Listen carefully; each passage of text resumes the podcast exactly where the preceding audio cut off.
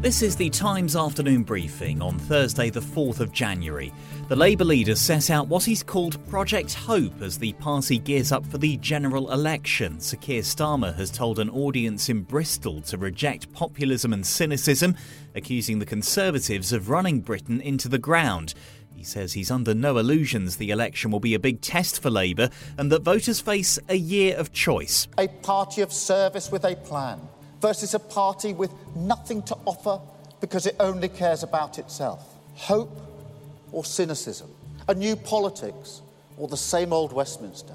Continued decline with the Tories or national renewal with Labour? Legal experts say it's unlikely any new charges will be brought against people named in a series of court documents linked to convicted sex offender Jeffrey Epstein. The files were released late last night and reference some of his associates, including Prince Andrew and former American President Bill Clinton, but no fresh allegations have been made against them. Both men have previously denied any wrongdoing. The union representing junior doctors has rejected requests by NHS bosses in England for its members to return to work as their six day strike over pay continues. Several hospitals have declared critical incidents because too many patients are coming through the doors for the number of workers on duty. But the British Medical Association says managers haven't exhausted other means of finding staff. It's accused them of bowing to political pressure to undermine the strike.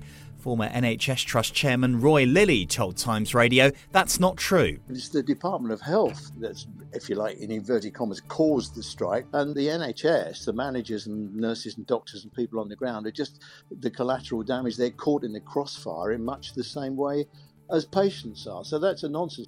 Police investigating reports of shots being fired at a newsagent and cinema in Liverpool last night have made an arrest.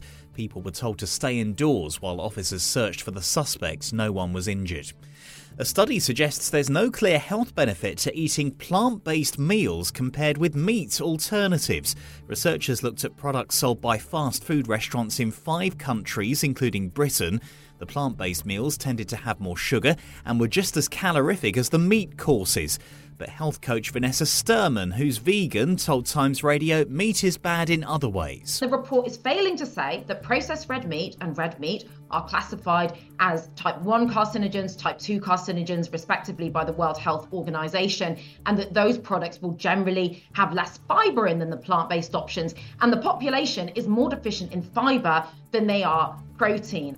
Much of southern and eastern England is facing more rain after some areas were deluged by Storm Henk on Tuesday. The Met Office has a yellow warning in place this afternoon. There are also still more than 250 flood warnings in force.